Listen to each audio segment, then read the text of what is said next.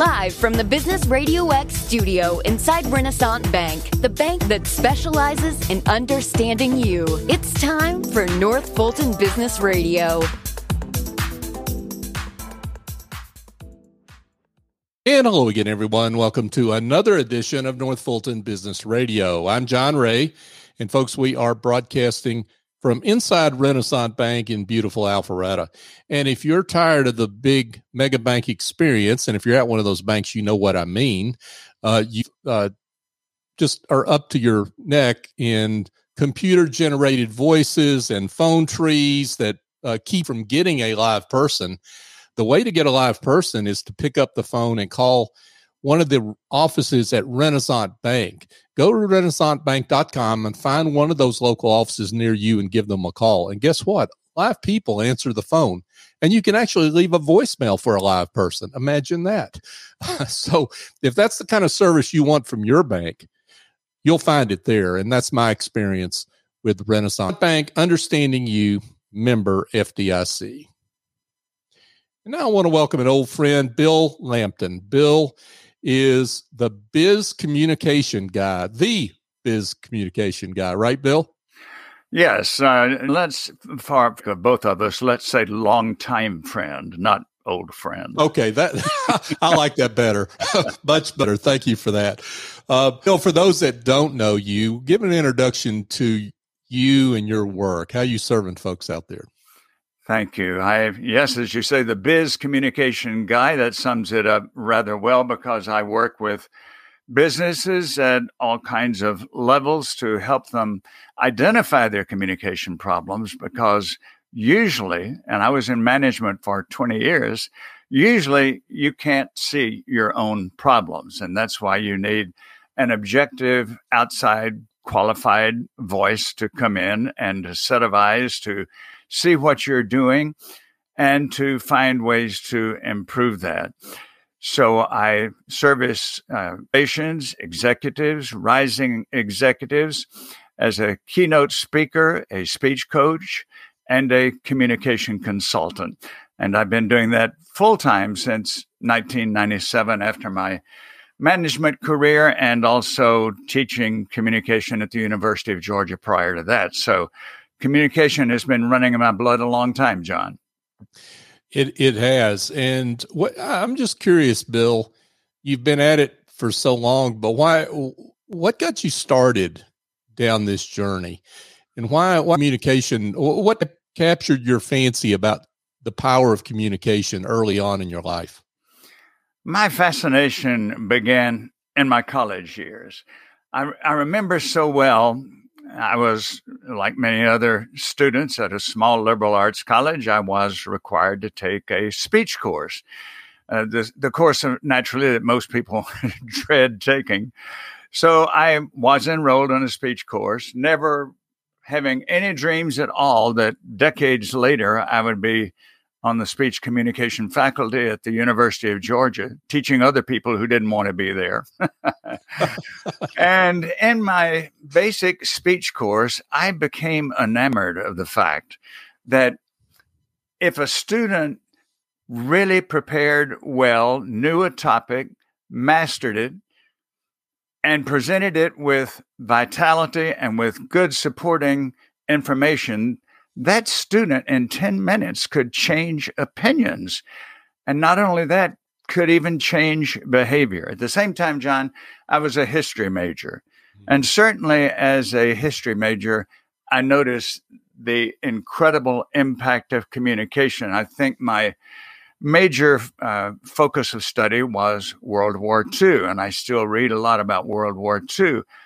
Anyone who looks at World War II history knows how the rhetoric of the times shaped history. And you could look at uh, negative side with Adolf Hitler, and you could look at the positive side with Churchill and Roosevelt. And also in history, I even learned about nonverbal communication. Mm-hmm. Mahatma Gandhi, with his, he was the first with his nonviolent protests, which we see every day today. So that that ignited my interest in communication. I also had the privilege of being active in theater as an actor in several plays.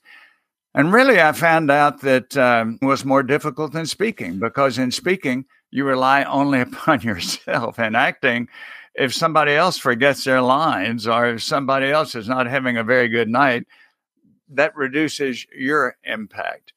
And then later on, of course, I had the same observation that government leaders, religious leaders, business leaders, the most effective ones were those who could communicate well. And I'll wind this segment up by saying that I came across years ago Daniel Webster saying, if I were to lose all of my possessions except one, I would save the power of communication, for by it I would soon regain all of the rest. And that's, well, my mantra, John.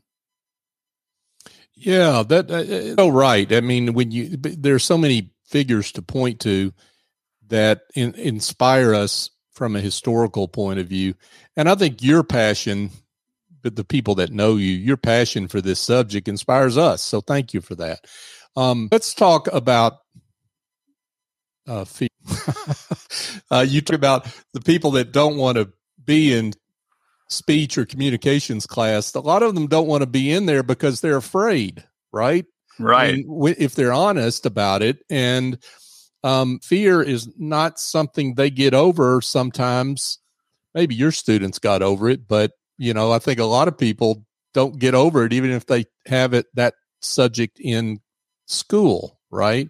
So, talk about stage fright, um, actually due to a stage or just getting in front of a camera and how you counsel your clients on dealing with stage fright? It is definitely a universal fear. And I, am confronting that a long time ago. To be candid, I'm one of those students that sat in the back of the classroom because I didn't want to be called on. Later on, when I started teaching, and certainly when I started professional speaking, I realized what a mistake that was because even with a group of 300, you can still see the people at the back of the room.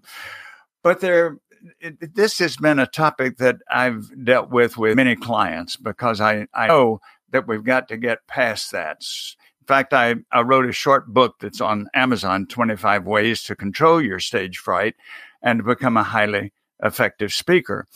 And the first thing that I say is, why did I say control your stage fright? Why didn't I say get rid of it? My point here, John, is that stage fright, believe it or not, has its benefits.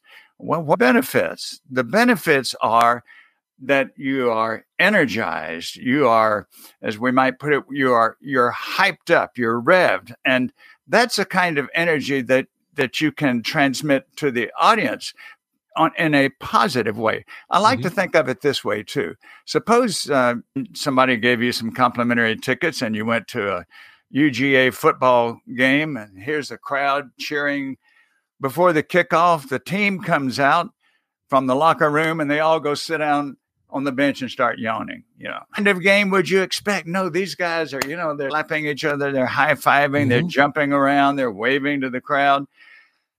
And really, before my scheduled conversation with you this morning, I get the butterflies in the stomach and I would worry if I didn't. There's a saying that I wish I had originated, but it's a good one uh, and is it's okay to have the butterflies, just get them to fly in formation. Oh. so, several quick tips. One is remember that the audience is on your side the audience is pulling for you. Why? Because we've all been in situations, hopefully not when we were speaking, but we've all been in situations where the speaker is clapping, just very obviously. The audience is just as uncomfortable as the speaker. So the audience is pulling for you. And secondly, the audience doesn't expect and the audience doesn't want perfection they don't want somebody who's uh, reciting something that they've written down. They want a real person talking with them. And then a third thing that I would emphasize is that we've all, as presenters, and I'm talking not just talking about professional speakers, I'm talking about whether we're speaking to a civic club or we're talking to our department or whatever, we've got an ace in our hand that nobody knows about. Well, what's that? The ace is that we and only we know what we intend to say and what we want to say. And so how many times, John, have you? Uh, I've been to many of your presentations. They're always wonderful. How many times have you driven home and on the way home you think, "Oh my gosh, I forgot to say this." Every single time, right? but who knows that? Nobody yeah. knows that but you. And right. then the, the final point on that topic, can't give all 25, but another one that I emphasize is your audience is not looking for perfect. And when I'm coaching a client, the and I give them a handout of tips. I purposely misspell, I really botch it, the word perfect. I say, don't try to be perfect and do P U R F F T. Well, the meaning. So mm-hmm. that illustrates to them you don't have to be perfect for people to get the meaning. People don't want a mannequin that speaks. So those are some of my major tips. Embrace stage fright, control it, but be glad that you are you're not apathetic. If, if you're apathetic, that's going to get to the audience instantly, and, and it'll be very difficult to get them back. So pick topics that you're excited about uh, virtually. Yeah, good to hear from Bill Lampton. Bill is president of Championship Communication. He's also the biz communication guy. Um, Bill, you one one of the things that you talk about um, clients in your approach is i guess what those things are pretty untraditional right you you've got an untraditional approach so talk about uh, what approach is and why that approach you think is important for success with your clients i welcome that question i'll identify first the traditional approach which probably many of us in our uh, college speech classes, this this the way we were supposed to do it. We were supposed to write a speech out word for word, and then the goal was, and we would be graded down if we didn't do this. The goal was to truly recite that to the audience verbatim and if we didn't, it uh, failure on our part because we didn't stick to the script. Mm-hmm.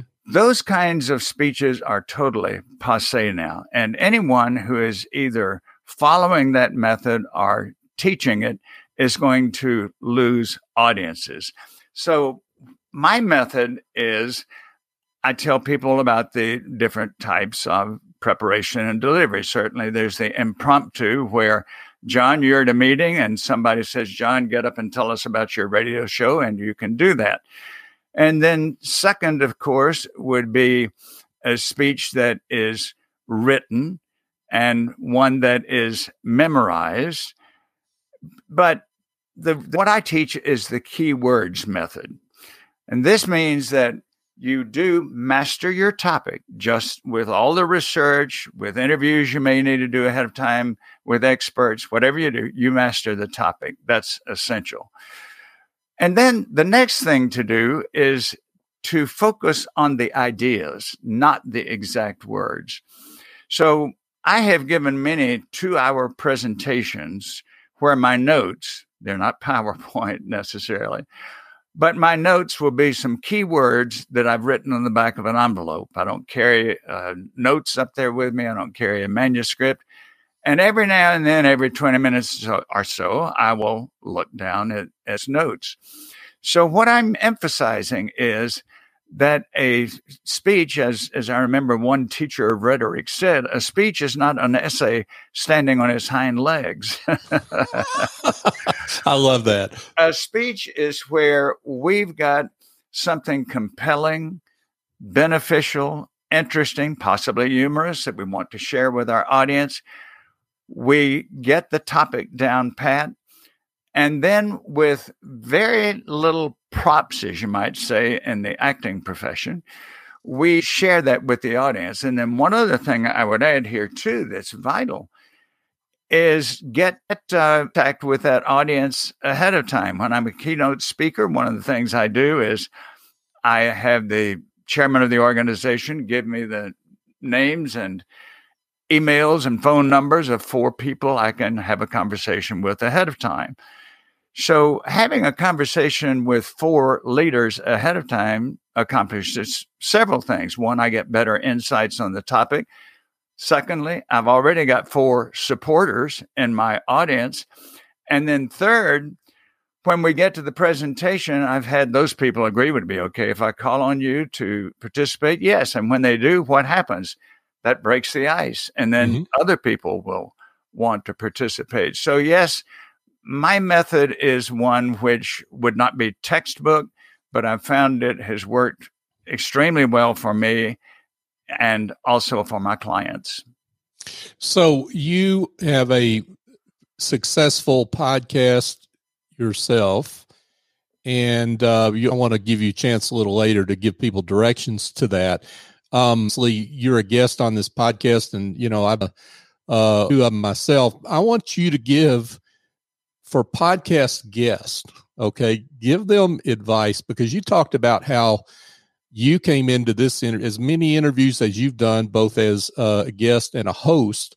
Um, your nerves before this one. So, talk a podcast guest about how to uh, up and uh, be do a, a, successful interview with a podcast host. As, as the guest, you're talking. As the guest, please. Yeah, yes, sure. Well, all of course, be well informed about your topic. And I would get back to what I would say about speeches. Don't have anything written out. You, you can have some notes. It's also good, and I've done this even when I was um, hosting radio shows. It's very good to have some questions prepared ahead of time. Now, in my case, when I'm hosting a, a podcast guest, I study their background, I study what they're doing, and I present the questions to them about a week ahead of time. In your case, John, you asked me to uh, provide the questions, which was fine. And then the guest, to be the absolute ideal guest, recognize that this is not going to be strictly a Q and A situation. John asks this, Bill answers this. So right be open to impromptu questions in any conversation. One one topic or one statement is going to lead to something else. So be open be flexible and don't try to be a don't try to be a broadcaster. We broadcasters every day on the news and we say gosh that's that's i've got to be like perfect diction uh, never saying, uh, uh, never looking around wondering what to say next. Th- those people are paid professionals. They've been doing that since they were in high school mm-hmm. and through journalism school, and that's what their audiences want. But your audience wants a real person who's responding in real time. So prepare, whether your host does the questions or you do, be flexible use a conversational tone, and have a conversation, not an interview, which I feel John and I are, are having now, and we want it that way. And so do our so, so do our guests and listeners. Absolutely, and uh, just prove the point on improvisation, folks.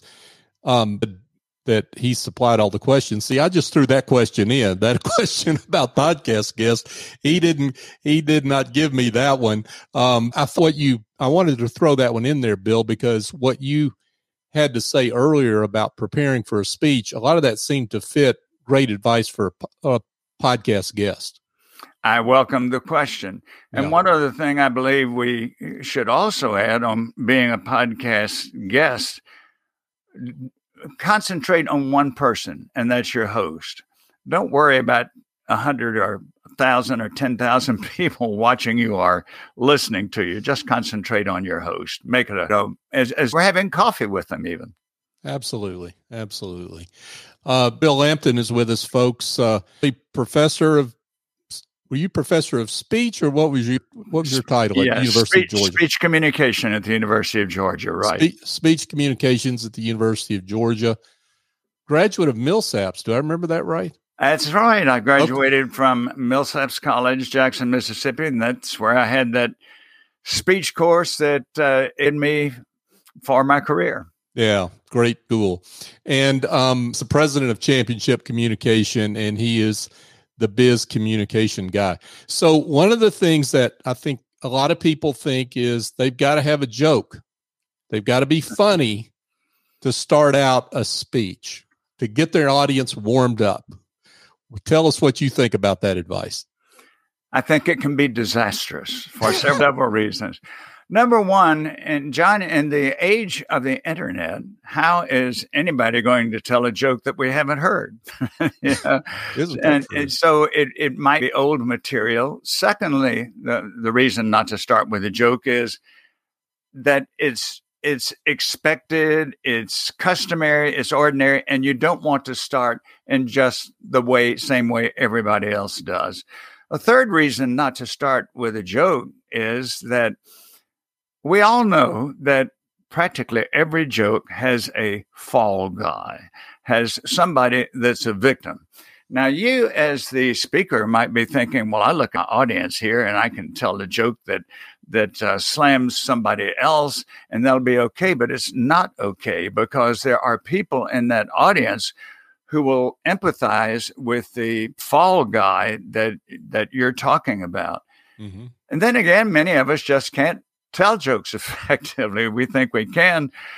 I could do it on the golf course with my buddies. They might might have gotten tired of them, but I, I could do that okay there.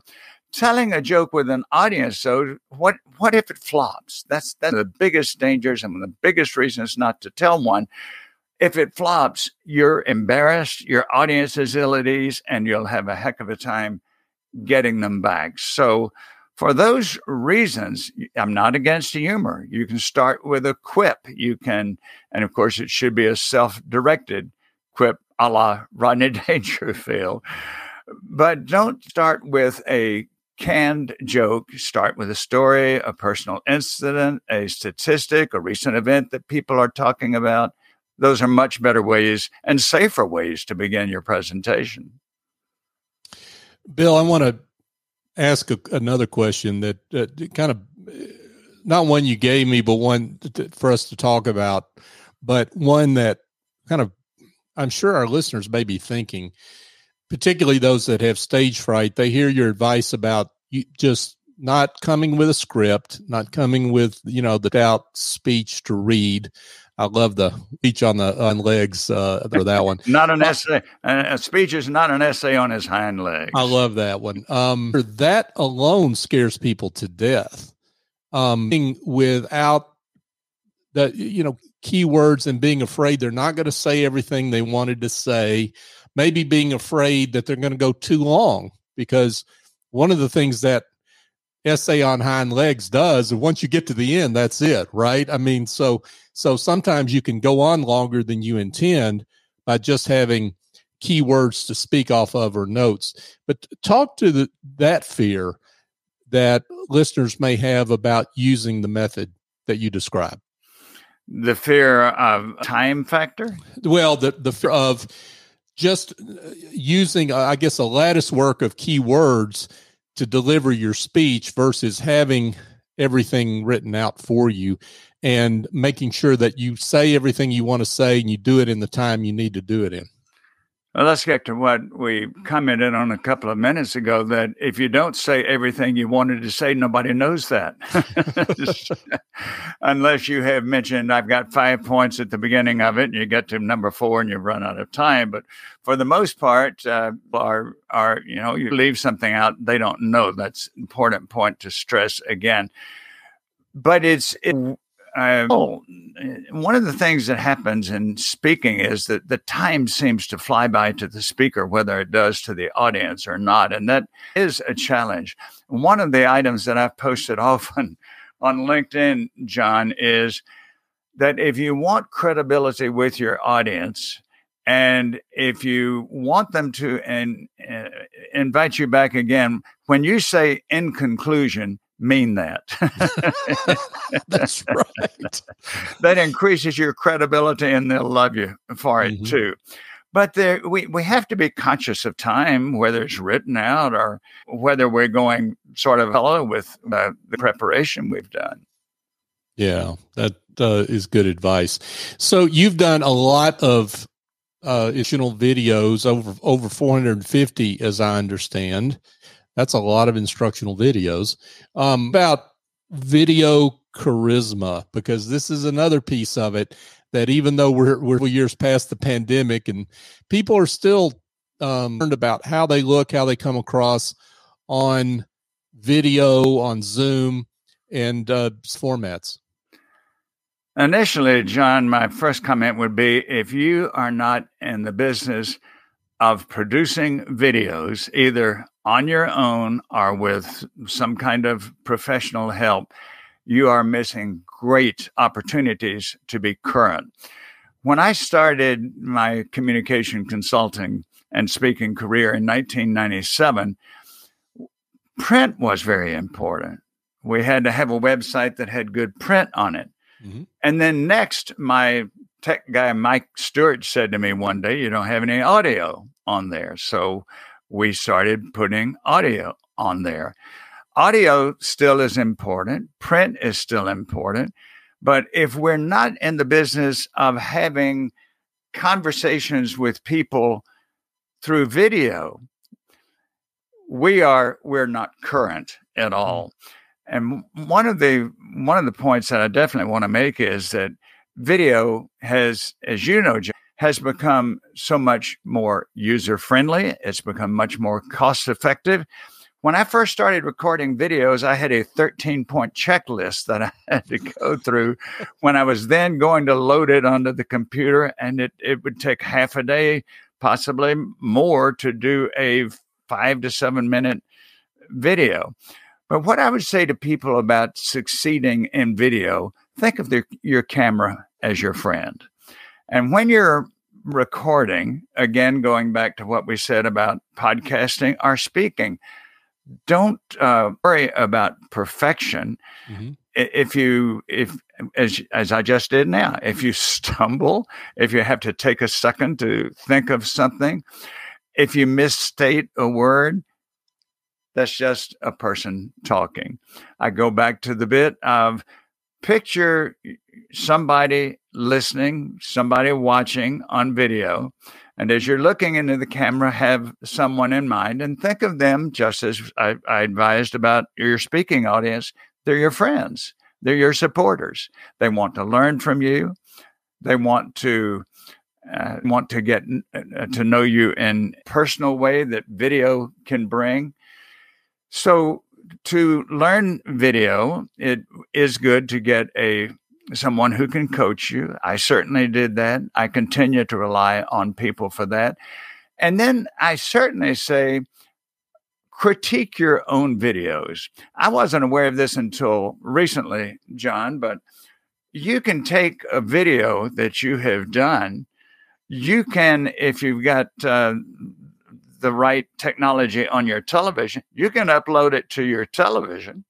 You can watch it uh, with your dog sitting by your side, as I do at night. You can watch a replay of you did that day or a couple of days ago.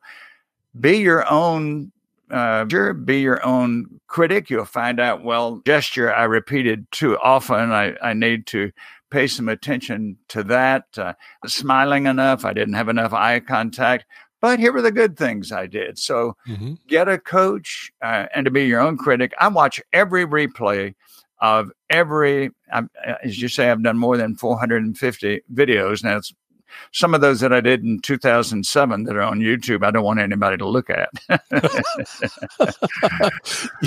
I, I, hear you on that. I don't want anybody to hear my first interviews. Uh, they were terrible. Um, there's hope in that, right? I mean, come to, th- you know, let's be that. Uh, if you continue to practice your craft, um, get better just by nature of the attempt, right? If you're objective, if, if you're objective and can can look at yourself objectively, yes. Again, it's essential and beneficial to have someone else do that as well. But you don't need a coach watching over you every day. You can become your own coach. Mm-hmm. So that's why I will watch an interview and I I know that there's some habits that probably I could still eradicate, but there quite a lot of them I got rid of. That's why nobody please look at 2007 videos. uh, Lampton folks, uh, Bill, uh, this has been great, and I, I've, I, have got so many more questions to ask you, but for purposes of time and your schedule, I want to make sure we're respectful of that. I want to ask you one more question, and then we'll uh, the most important question, which is how folks can find you. But one of the really important points that you make in everything I hear you say is that listening is part of successful communication. So, talk about what you mean by that. Um, whatever venue format we're talking about, whether that's uh, a speech in front of an audience or just one on one. Listening is one of our most powerful communication tools, and it's definitely one of the most neglected.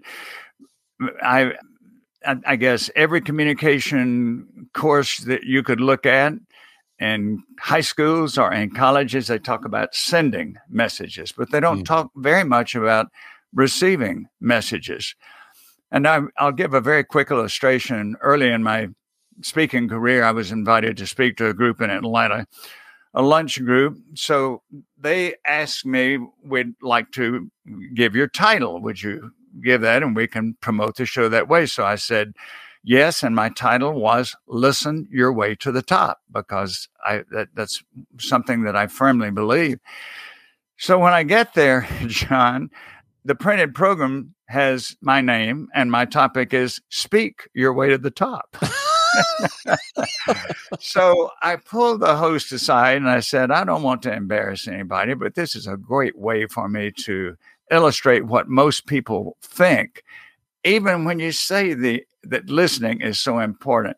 We then had a one hour discussion of listening problems. Now, to me, I would refer everyone to Stephen Covey's chapter five in Seek, uh, which is titled the chapter is Seek First to Understand and Then to Be Understood. Mm. He, he gives five levels of listening. Number one is ignoring. Now, John, you and I would never do that, right. of course. Right. The second lesson is pretending. We're talking to somebody, but all the time in our mind, we're thinking, you know what I'm supposed to pick up from the grocery on the way home today? Is it bread and milk or what is it? And then the third level is selective listening. Selective is where, John, you called me in for my uh, interview, uh, appraising my work. And so I'm listening very well selectively while you're telling me what a great year I've had and how well I've performed. All of a sudden you say, but Bill, here's some things we got to work on. Okay. I get into selective listening mm, then. Okay. The fourth level is attentive listening. Okay. We're getting better now. We're understanding what people are saying. We're giving them our full attention. But the best level, the highest level, we all need to strive for, which Covey states, and I fully emphasize, is empathetic listening, mm. where we not only go to the words, but we go to the, the feeling beyond the words. And I'll, I'll conclude that section with Covey saying most people don't listen, they are waiting their turn to speak.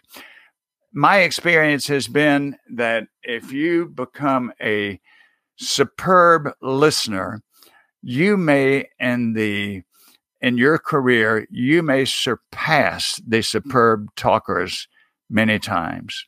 Mm. So listen your way to the top, folks. Yes. Uh, yes. Uh, it was Bill Lampton, Dr. Bill Lampton, Uh, the communication guy, Bill is the president of his own practice, commu- uh, championship communication. Bill, this has been fantastic. I always learn something when I'm with you without fail. So thank you for that. And I know our listeners have learned a lot as well. And some of them may want to be in touch. So let's tell them how they can do that and how they can find you. And I mentioned earlier your, your podcast. So let's make sure we mention that as well.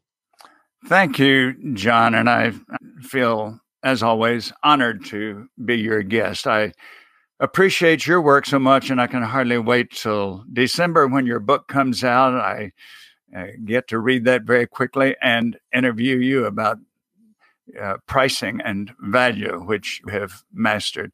Thank you. The best way to get in touch with me is the Biz Communication Guy. My website, quite logically, is biz, bizcommunicationguy.com.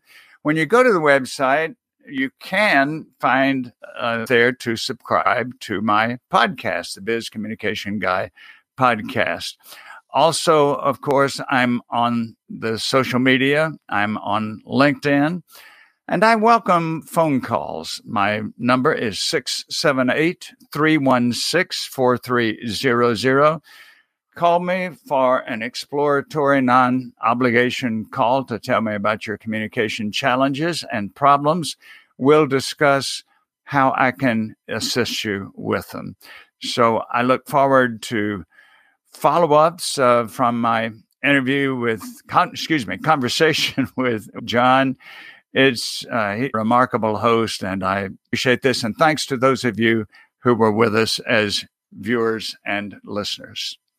Bill, thanks again. Bill Lampton, Dr. Bill Lampton, Championship Communication. Uh, thank you again for coming on. I really appreciate you.